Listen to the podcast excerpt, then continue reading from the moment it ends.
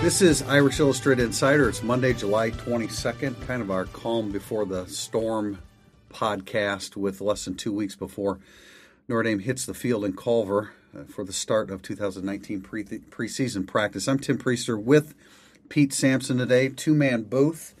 And we want to start with uh, a story, Pete, that you wrote on The Athletic that um, a lot of people commented on. I, I commented on to you because I thought it was a it wasn't anything that I had actually been aware of, and it's a really a great story where Notre Dame and Clemson getting together off the field just to share ideas of how each other runs the program. And when I read the story, it's like, you know what, that makes sense. Why wouldn't people do that? But on the surface, you can understand why no one would expect Notre Dame and Clemson, having participated against one another in a bowl game, actually getting together and sharing notes. Yeah, especially with Clemson coming on the schedule next year too in 2020. But um, yeah, it was something that it dropped on my radar. Uh, I was having I was interviewing Jack Swarbrick um, maybe a month ago, yeah. um, and he just casually mentioned that you know Clemson came up here and they shared ideas. I'm like, what?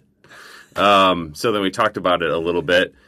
Uh, and then, uh, you know, I talked to a couple, Aaron Carney and Dave Peloquin in the recruiting office at Notre Dame, and um, got did some research into Clemson through sort of their their operations side of things. And um, yeah, it was just I, I, thought that the it was it felt like a very enlightened approach to college football in 2019. That you know, not everything is a trade secret we don't have to like live in silos and pretend that nobody else knows anything. Because I mean, there are so many. Even though Clemson and Notre Dame is not one of those instances, pretty much everybody knows somebody on everybody else's staff. Um, and I, I, thought the mutual respect angle was kind of interesting. That uh, Clemson and Notre Dame, not necessarily that they like each other, but they certainly have some respect for one mm-hmm. another. Um, the fact that they, I think Clemson sort of sees fit and the importance of finding that um, at a level maybe not as high as Notre Dame, but like it, it's probably more than ninety percent of other schools. Um, so even though they're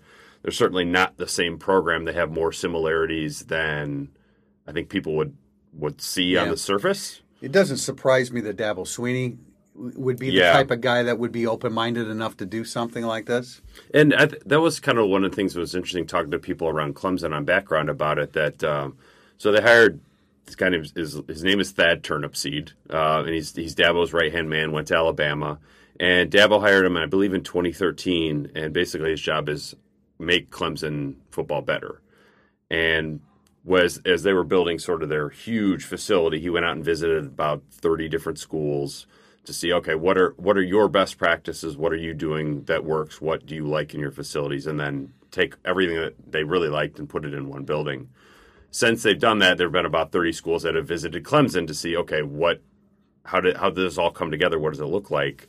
Um, and Dabo apparently his his approach is not only does he want to make Clemson football as good as he possibly can, he would like the game of college football to be as good as it possibly can be. And if if there's something Clemson is doing that is, you know, whether it's academics related or probably more so like sports science recovery related, they want players at Notre Dame to have that. They want players at Washington to have that. They want players at Iowa State to have that. good that. for college football. Yeah, it's good for college football, and um, I think you sort of see there's there's a little bit more of a um, I don't know, sort of spreading the good word of college football right. around the country. Right. Um, and well, so I thought it was just yeah, it was just kind of interesting, good give and give and take between the two schools at a time when there's talk about. I think Pat Fitzgerald was addressing, um, you know, less fans coming to games, mm-hmm. um, staying home, watching it on TV, which you know now is a fairly magnificent presentation, morning, right. noon, and night. Um, so, so I get that part of it. Um, one of the questions I know uh, one of our subscribers had was about the use of the private jet. You wrote, you wrote about that uh, yeah, uh, for so, assistant coaches, and the question, I guess, to you is: Is Notre Dame going to do that more with assistant coaches on the recruiting trail? I know that uh, both Notre Dame's coordinators, Chip Long and Clark Lea, would would love it yeah. if that happened. Um, and I think their perspective, I'm talking about Long and Lea. their perspective, it's less about traveling in comfort and style and all that, and like it's more about if if I can see double the number of right. kids, if I can be that increase my efficiency by 100 percent that's something we should do uh, to the point that like look if i have to fly coach on the way home after i'm done that's fine uh, but give it to me on the front end so I can get my work done, and then I can head back. I would think, and it was a great question, and I would think that should be a gimme for Notre Dame. Right. Mean, come on. It's I mean it's one of those things, and we've talked about it uh, on this podcast before because there are definitely other elements around Notre Dame where you can be a leader in the sport in investment, in money spent, and resources uh, invested without being less Notre Dame. Mm-hmm. Um, you know, a, a water slide in your football facility is not one of those things. Um, an athlete only dorm is not one of those things. But the the best possible sports science recovery space is one of those things. Or um, you know, the new football facility I think is is perfectly Notre Dame, where it's it's highly highly functional without a whole and ve- it looks very very nice as you drive by it but um, it doesn't have like the bells and whistles the way that you know an LSU a locker room I don't know if you saw that this morning where did. they- where they put that out um, you know it looks like a first class cabin in a 747 um, you know the plane travel is I think is one of those things where look you can you can be more efficient you have the money to do it uh, and it's not something where you're you're rubbing the rest of the university's face Right, in the right. the sort of largesse of, of football investment Right. Good stuff. For those that haven't seen it, check it out on The Athletic by Pete Sampson. I wanted to move on to some of the uh, the uh, a couple of the interviews that, that I did here within the last week with Clark Lea and, and Chip Long, and and I, I had a story earlier, and I've just tried to kind of spread out this information leading into the start of camp. But Clark we, Clark Lea had made the comment uh, that the athleticism of the linebackers he's coaching is as talented. It's a group as talented as he's coached. Now, a lot of people misinterpreted that as saying, and he made the comparison to 2017 and said athletically we're way ahead of where we were in 2017. A lot of people took that as another shot at Drew Tranquill not being a, a, a quality athlete, and that was not the point. The point was Drew Tranquill was playing rover, but he really was a buck. Um, you know, Nyles Morgan was the starting Mike linebacker, good, solid Mike linebacker, but uh, you know, not a sideline to sideline guy. So, I mean, the the point is, and he's not saying that this group, this group is going to be better than the 2017 group was. He's not saying that at all. He's just saying athletically, this is what they have. Guys like Jack Lamb, um, Owusu Koramoah included in that group, uh, of course, and and uh, Shane Simon. You know, Asmar Bilal's in there too. Even he, even Asmar Bilal is a more uh, athletic Mike. I don't know that I'd go so far as to say more athletic than than Coney, but I'm sure that if you if you timed them both in the 40, Yeah, I- Bilal would run a better 40. yeah I think more athletic you can say that Yeah, I guess you Um, can. more instinctual no way No, definitely Um, not. and I think that Clark Lea's commentary um, you know we we sort of view it and fans sort of view it as like well the starting lineup and that's not what he's talking No. about necessarily he's also talking about the twos and Oh, the absolutely. because I think that if if you got these coaches alone they would tell you when they showed up in 2017 when they looked at the twos and the threes they were just like what what is this this is like this is Notre Dame um so they they have not had a starting linebacker talent problems the last two years at all. But I th- I do think that the coaching staff is much more optimistic about the talent behind the starters, even if the starters I I don't they're not going to be as good as last year. I mean I don't, I don't know if they're necessarily going to be as close to as good as last year, but the twos should be better. Uh, and I think that they they will be much more reliable in a way that they haven't they haven't been able to employ the linebackers Yeah, that way well, before. the, the twos now have been in the program and or have played the position, generally recruited speaking, and were recruited it. to play for, which is where Owusu Koramoah. That's a point that Clark Lea made. You know, we find this is the guy. This is the first guy that we recruited specifically to play that position. Um, he also spoke. I also had a story on the defensive tackles. There's a question in segment two that I'll save that for. But Chip Long, I, I recently also did a story with Chip Long talking about the utilization of the running backs in the passing game, and that was something we know they wanted to do last year, but you they couldn't keep before Dexter Williams was eligible, and even he got better as a pass receiver. Um, you know, he couldn't keep Jafar Armstrong and Tony Jones Jr. healthy, and those two are potentially outstanding receivers as running backs. And it's it really, if you could keep those two guys healthy, and he doesn't like substituting within the same series because it slows things down for the defense. But if you can get those two guys on the field, you can do so much with them. And it really would open up an aspect of their offense, not an extension of the running game. no, but it's okay, it's okay when Ian Book is your quarterback because Yeah. the, he's completing those passes at a 90% clip. yeah, no doubt. Um, I I'm very bullish on Jafar Armstrong in this capacity as a receiver, like a, a real slash type player. Um, you know, and it's not like he's like Chris Tyree is not somebody you're going to ever give the ball to probably 20, 25 No. times in a game.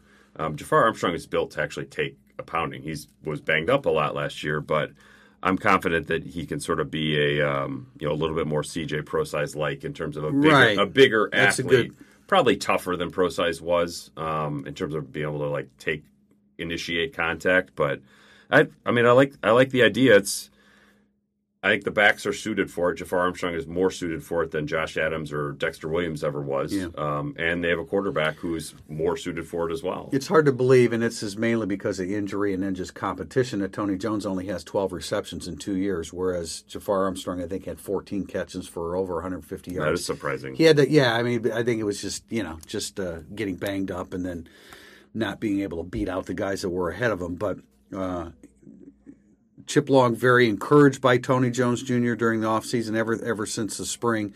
So we'll see how that uh, develops. A couple more things in this segment, Pete. Um, Colin Gamble. I, I don't know if you've had an opportunity to see him. The the the um, little nickel uh, that Notre Dame is now recruiting. He is little, but man, the kid is lightning fast out of his break. I know he's rated very low. Twenty four seven Sports has him at eleven hundred and something.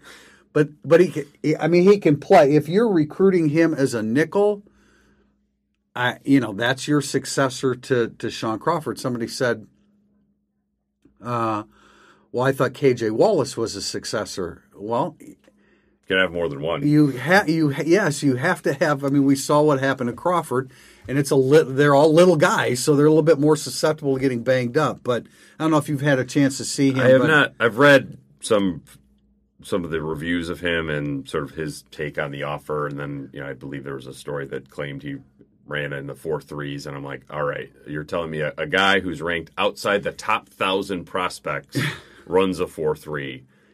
Okay, um, but it's. I mean, look, Notre Dame's Notre Dame's defensive back recruiting is not in an awesome spot right now. Um, they they need to take some chances on guys just to to fill out this class, and no pun intended.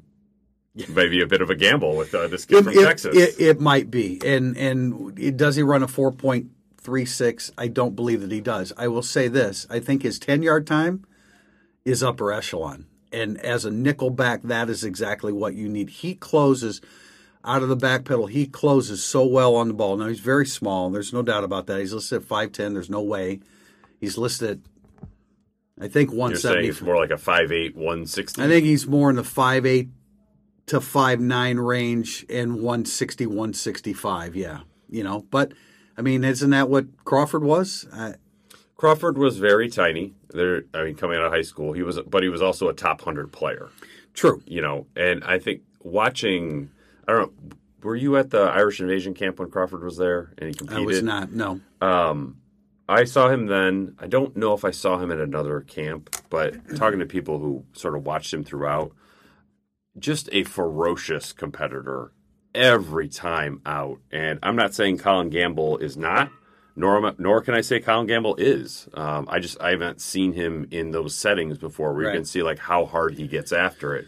Um, I just know that Shaun Crawford did, and that to me that was the the break on the ball, um, the sort of ability to be competitive, like when the ball's in there, all that was great. But I thought that Crawford's best attribute was his compete level, um, and I, I just don't have a read on Colin Gamble that I, way. I think I think Gamble's compete level is pretty high too. So we'll see what Notre Dame. We'll see what he thinks. We'll see what Notre Dame ultimately does. But I think if you're recruiting him as a nickel, I think that's a very good fit. Last thing in this segment, and you tweeted out the other day. I think it was Friday, and I could have sworn it was like you were dangling a carrot in front of my face to get me to react to to to Jarrett it was Friday. it was Jarrett Patterson being named to the uh, preseason Rimington Award watch list. and he's never snapped a football in, in college. And that, look, we all, I mean, everybody's impressed by Jarrett Patterson. And I, I swear I was not going, this would have been the last two years on Thursday Thoughts, I've commented on the, the preseason Rimington Award and made fun of it. And I wasn't going to comment this year. And then they put Jarrett Patterson on Ah, it, and he's never pulled never me right back in Rimington. I mean, the Rimington Award list. I, I, I'm assuming it's basically like a Google document that's shared by all sports information Well, that's directors, why- and they just enter their names. That's why I, I've written in the past that it's like, okay, who are the returning starting setters? Centers. Let's put them on the preseason list. Let me, how about, I'll put it this way: What makes more sense to you, in the end? Jarrett Patterson on the Rimington Award watch list, or Jafar Armstrong and Tony Jones on the Doak Walker Award watch list? I mean, seriously. How big is by the, the list? Of, but by the end of the year, I you could I think make a pretty good argument that Jarrett Patterson will rank higher among centers nationally than Jafar and Tony will among running backs you're, nationally. you're you're probably correct because Patterson's a no doubt about it starter, and Armstrong, even if he's the lead guy, is going to share. They want to keep him healthy, so he probably you know he won't get as many snaps, obviously, as Notre Dame's starting center. Uh, it doesn't matter what's more ridiculous than the other.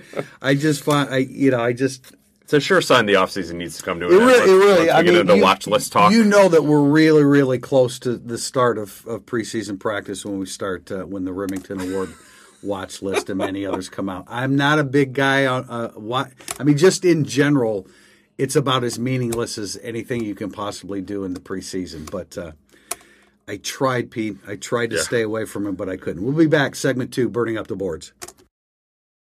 When you need mealtime inspiration, it's worth shopping Kroger, where you'll find over 30,000 mouth-watering choices that excite your inner foodie. And no matter what tasty choice you make, you'll enjoy our everyday low prices, plus extra ways to save, like digital coupons worth over $600 each week. You can also save up to $1 off per gallon at the pump with fuel points. More savings and more inspiring flavors make shopping Kroger worth it every time. Kroger, fresh for everyone. Fuel restrictions apply.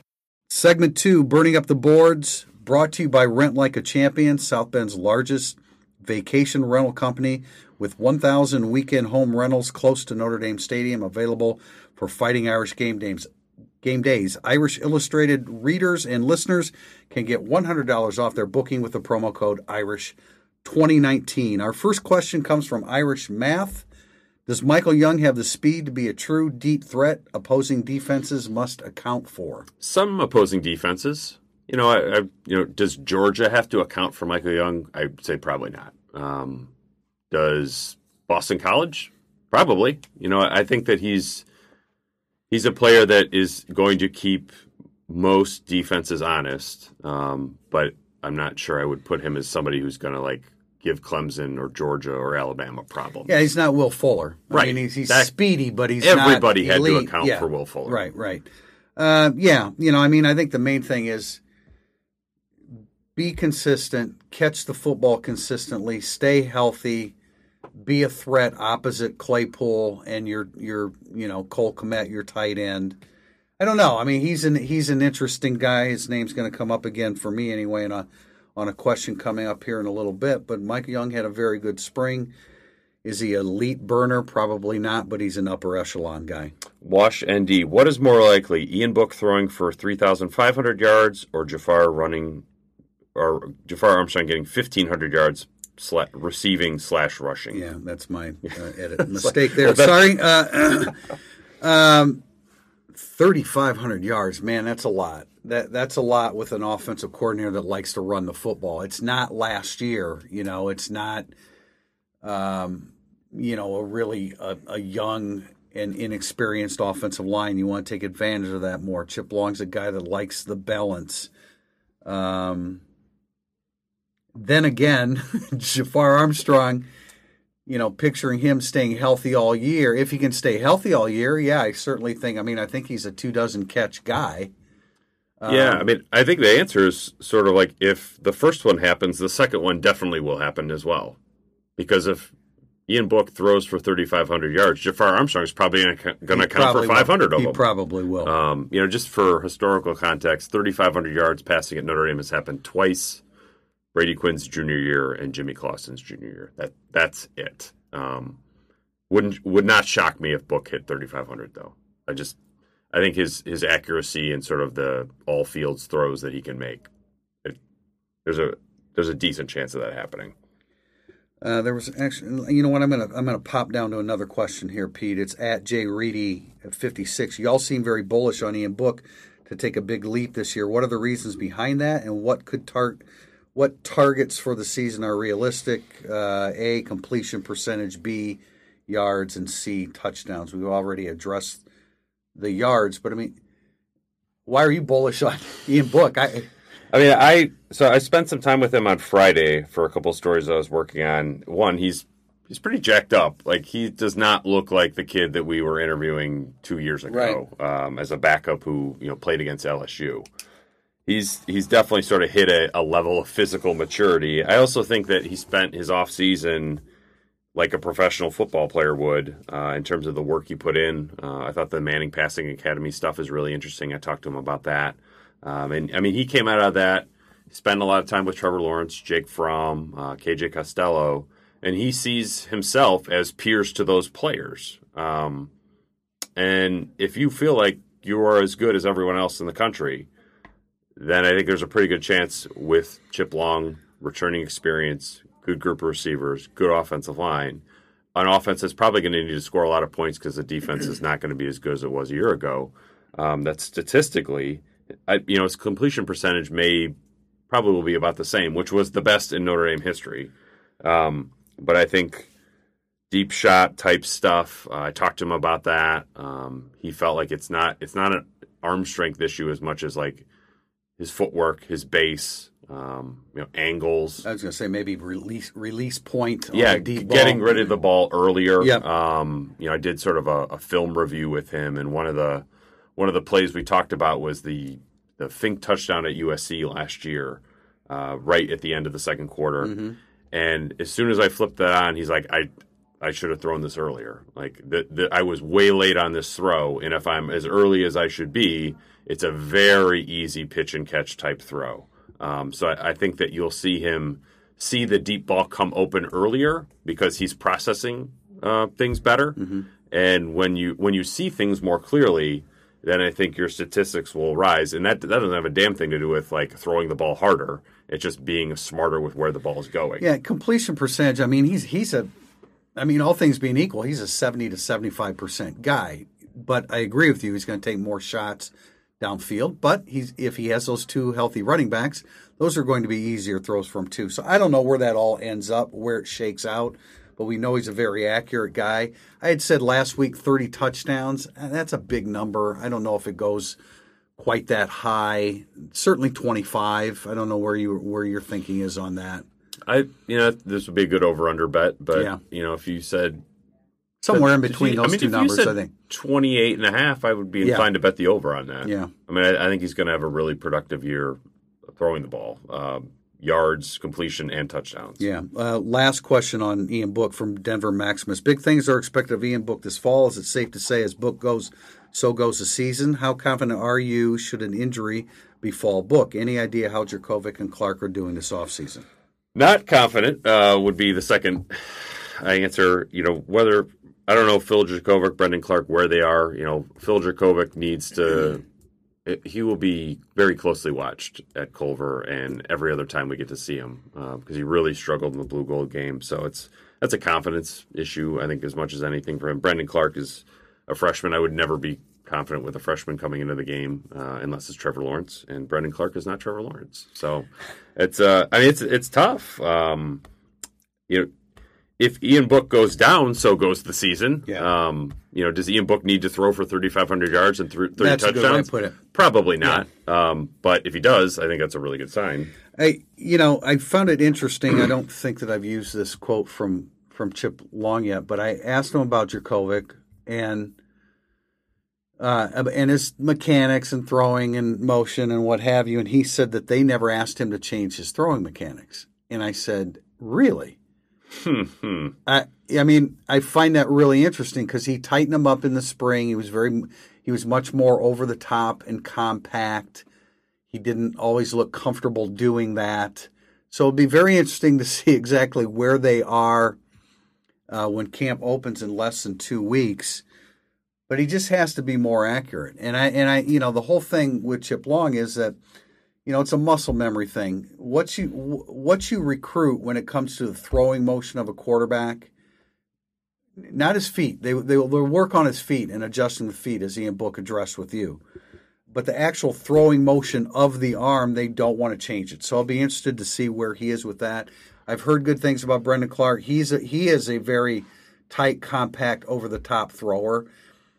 And so for him, you know, those 15, 17 stop routes are, are easy for him to hit. So that doesn't mean he he'll be in a better position than Jurkovec should something happen to Book, but uh, he has thrown the ball pretty well this summer. SR fifty four fifty two. Does the interior defensive line depth concern you guys? Uh, it was the the story that I referenced in segment one about defensive tackles and Clark Lea's comments about them. I mean, how many guys do you need? I we know the four. We, four healthy. You need four healthy. Um, and healthy is the big.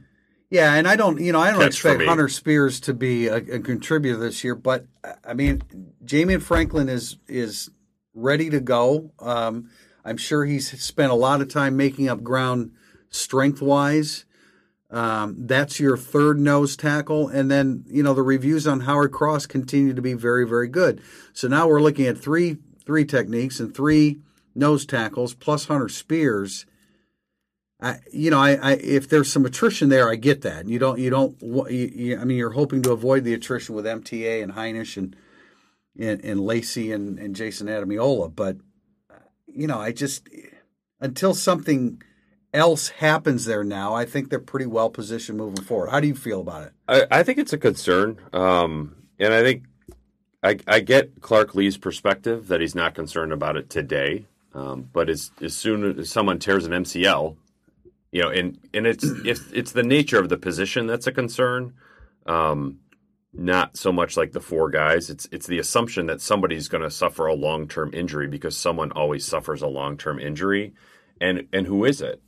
If if it's Kurt Hinish, then they're in trouble. Uh, if it's MTA, then they're in trouble. Um, and if it's Lacey or Jayson Ademilola, like I think Jamion Franklin could be a productive sort of rotational player in college. Um, beyond that, you're you're looking at freshmen. Um, but I, Howard, I mean, I, just is. I, I, hear what you're saying. If they're I mean, healthy throughout, they're good. And I think that's that's sort of the issue with Bonner. Like Bonner, I think is a bigger loss to the staff than he is to people who read oh, about no Notre football.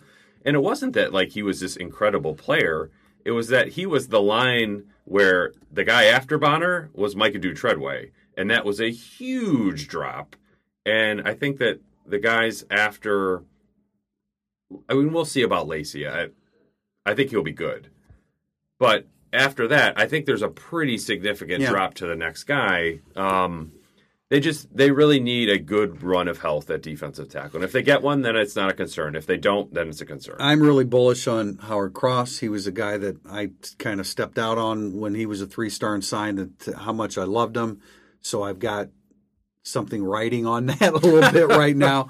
Uh, I mean, but, I Clark, but he Clark's comment to you about like I like that he's short was interesting. Yeah, because um, there's kind of like a shoulder. Yeah, a little bit more of a dogged attitude. So I mean that that that kind of had me a little bit intrigued when he said that in your story. Uh, the quote about his his lower arm looks like that of a bear. Yeah, that's also good. which a lot of people yeah. got a kick out yeah. of, and says a lot. And he's a long arm guy, which is huge for deep, for any offensive or defensive lineman. So we'll see. I, I think your your points are taken, but uh, are well taken, but you know we'll we'll see moving forward. Right now, they're in a pretty good situation.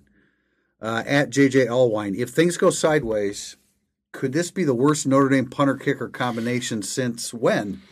Should Ian Book be considered for the Ray Guy watch list based on number of expected pooch punts? I'm going to defer to you because you you did I think more more in-depth research on kicker punter combinations. Well, I, I did, and and uh, I'd like to also refer to an O'Malley story a recent O'Malley story about the trend where teams are going for fourth down more often. Notre Dame is one of those, uh, and they're in a situation now where, yeah, absolutely. If you if you don't have confidence in in your specialist that you're going to do that.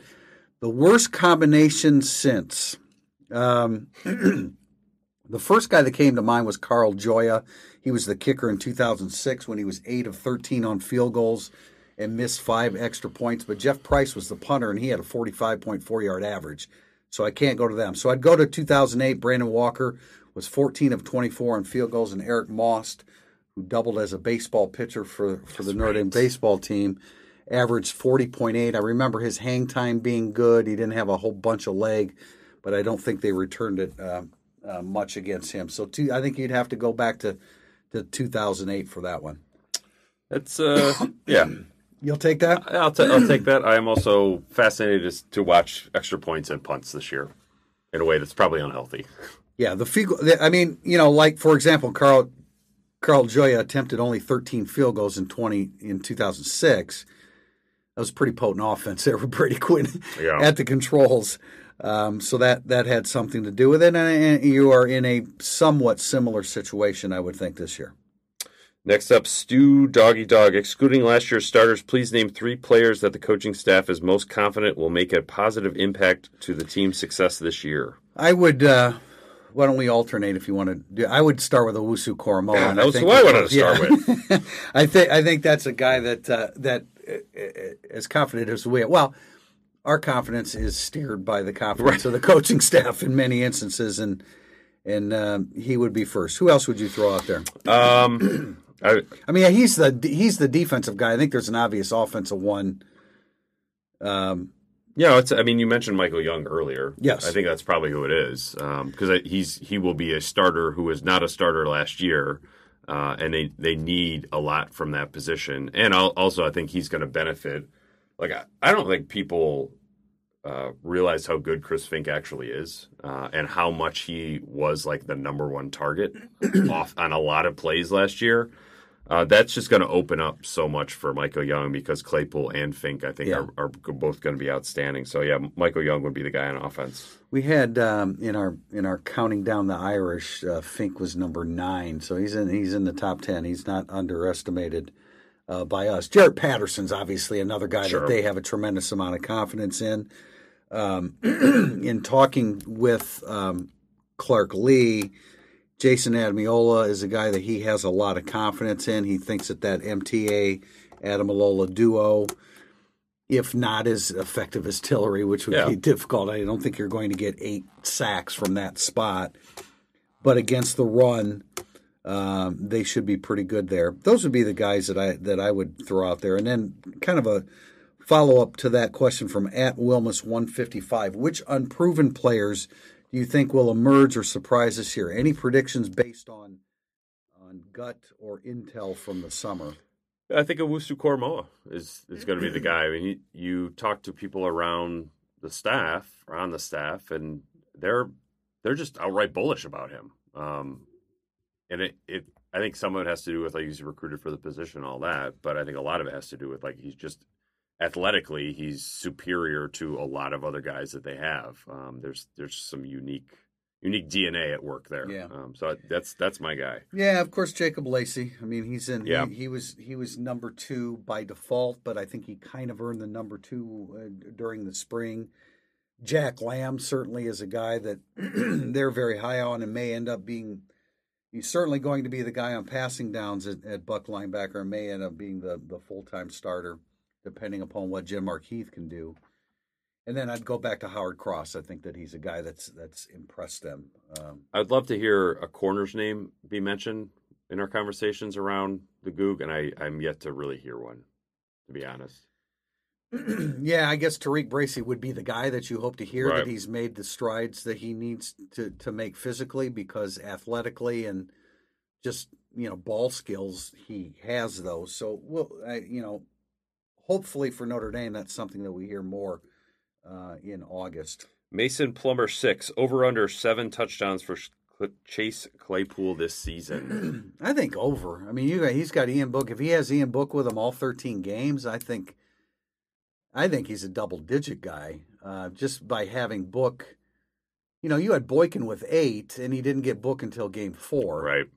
That was almost Um, and only had book for nine of the thirteen right. games Right. total. So right. and so Clemson doesn't count either. I mean, I think, yeah, I think Claypool I don't know necessarily easily, but I think that he can be a double-digit touchdown Yeah, guy. I, I would bet over on that. I think that that's that.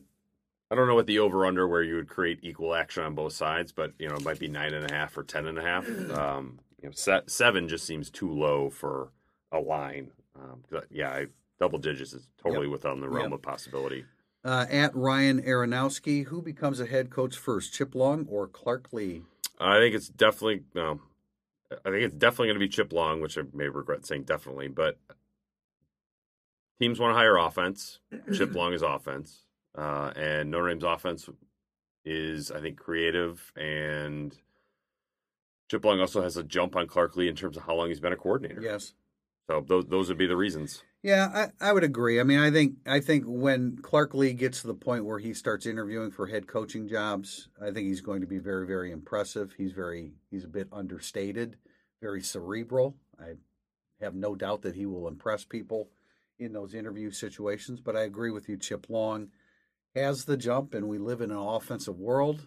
And if their offense is as effective as we expect it to be this year, he, may- he might yeah, be up. this he- might be it. this Uh, th- this could uh, it could happen I'll at be. that point. I'm I'm really curious to see what jobs he both these guys start to interview for, um, and I think it's worth keeping in mind that if you're a coordinator who's looking to be a head coach, that let's just say Eastern Michigan came over and, and we hear Clark Lea is interviewed for Eastern Michigan.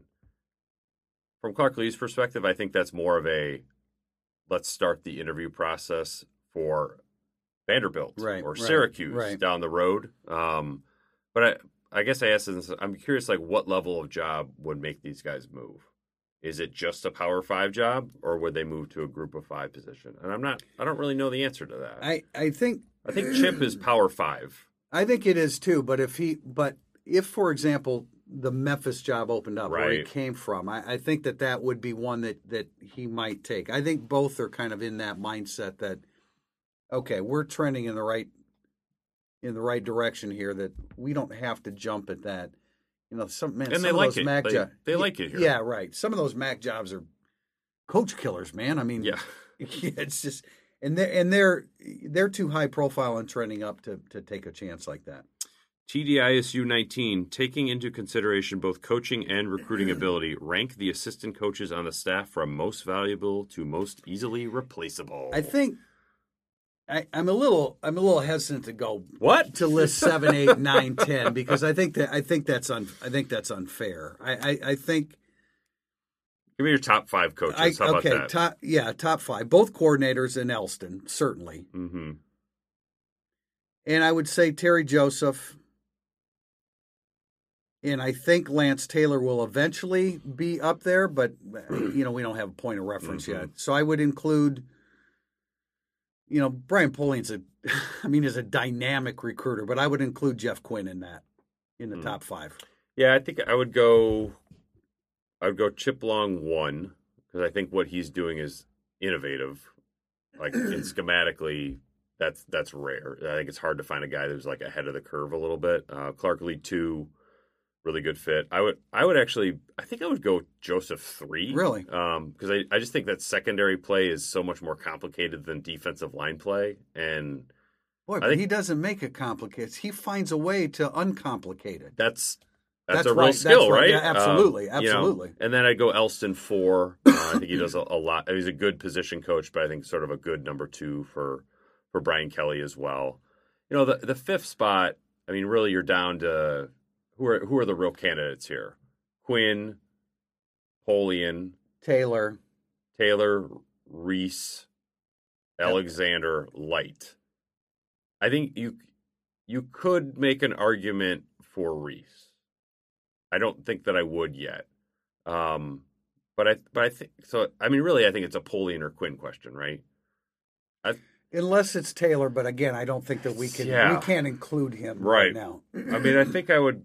You know, I th- Polian is Polian is my answer because it's a, a question about replaceability, and I think having a guy who actually understands what Notre Dame is about and appreciates it and like point. and kind of defends it in recruiting discussions um, is important. Not that Jeff Quinn is like a bad coach or a bad recruiter because I think he's he's a, yeah. a good coach and a, a, a, better than good recruiter. I, I, can't include Polian in the top five because his special teams are too inconsistent. Yeah, that's fine. I understand. Yeah, I understand. Uh, I think I think Del Alexander is very underrated as a position coach. Yeah, I agree with that. Um, Chip Long swears by him.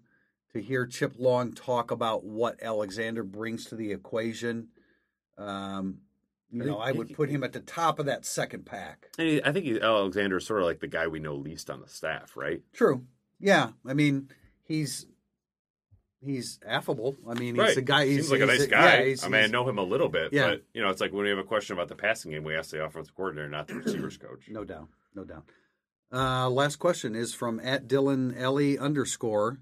This year, Notre Dame plays seven teams coming off idle weeks and I'm work. I said I'm working on the the first rate schedule uh, this week. Is this a more is this more difficult to navigate than the crisscross country tour of 2018? I would say it's less difficult to navigate. Um, I think that the bye weeks, it's everyone needs to remember it's a double bye week season. So you're probably going to have twice as many teams coming off a bye week before they play you because you also have two bye weeks. Seven's awfully extreme. Seven is high, um, but this was always going to be at least a five year.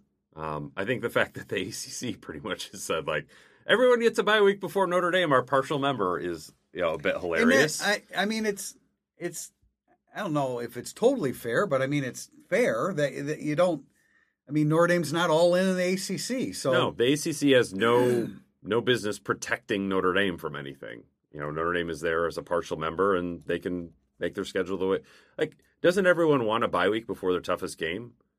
I mean, Notre Dame has a bye week before Michigan, and they have essentially a bye week before right. Georgia, they New Mexico but they play New Mexico. Georgia. Yeah, Notre Dame is a lot of teams' toughest game. So you'd want to, if you can work it, so hey, we want a bye week before our toughest game. Our toughest game is Notre Dame. I think for the most part, the ACC is going to be like, sure, no problem, we'll give that to you. Um, so yeah, it's it's difficult, but the the fact that Notre Dame went from San Diego to Chicago, home, New York, L.A. That to me, that is way harder than Boston College yeah. has a bye week. I agree. Now, one of the the what compounds the the bye week situation this year is you have four, you play four all the first four teams you play in November are all coming off their bye week, mm-hmm. and at that stage that can be a little bit more significant. you talked Pete, about Notre Dame being the most that's the most difficult game on that team's schedule. Well, Virginia Tech plays only one team that won as many as nine games last year, and that's Notre, Notre Dame. Dame. Virginia only plays plays only one team with as many as nine wins last year, and that's Notre Dame. Right. So I'm kind of looking at. I mean, it's difficult as now Notre Dame plays three teams that won at least nine games last year at Georgia, at Michigan, at Stanford. And they have essentially a bye week before two of them. If we count, if we count New do. Mexico as a bye week, this is something we've talked about. Somebody asked, "Would you rearrange?" Remember a couple weeks ago, would you rearrange the order of the schedule, or how would you rearrange it? We wouldn't. No, it's it's, it, it's in terms of the pacing of it, right. it's perfect. It, it it breaks down pretty well. It's just that those three games, those three very very difficult games, uh, where Notre Dame has I mean, they've struggled at Michigan. They've certainly struggled at Stanford. And Georgia hasn't lost a home game in the last two years. And I mean, it's worth reminding people what does Michigan have when Notre Dame's on a bye week? They're at Penn State. They are. So that's tough for that. Stanford, that balances it out with for that. Stanford game. has Cal before Notre Dame, as it always does. I mean, that's that's a significant game for those two schools. So it's um, I think Notre Dame's toughest games that's a much more level playing field for the the bye weeks. Yeah. Right, we're going to wrap it up there. I, I, I kind of want to tease a story that's going to come in the middle of this week, and I'm just going to leave it at that. It's going to be a story with a name from Notre Dame's past that you might find interesting. I expect it to hit on Wednesday. Uh, we'll see how you feel about it. We'll be back next week on Monday, July 29th for the next edition of Irish Illustrated Insider. Thanks for joining us. It's time to start planning your trip to Notre Dame. Rent Like a Champion is South Bend's largest vacation rental company with over 1,000 weekend home rentals available close to Notre Dame Stadium. Head to rentlikeachampion.com slash illustrated to get $100 off your booking when you use the promo code IRISH2019. That's rentlikeachampion.com slash illustrated, promo code IRISH2019.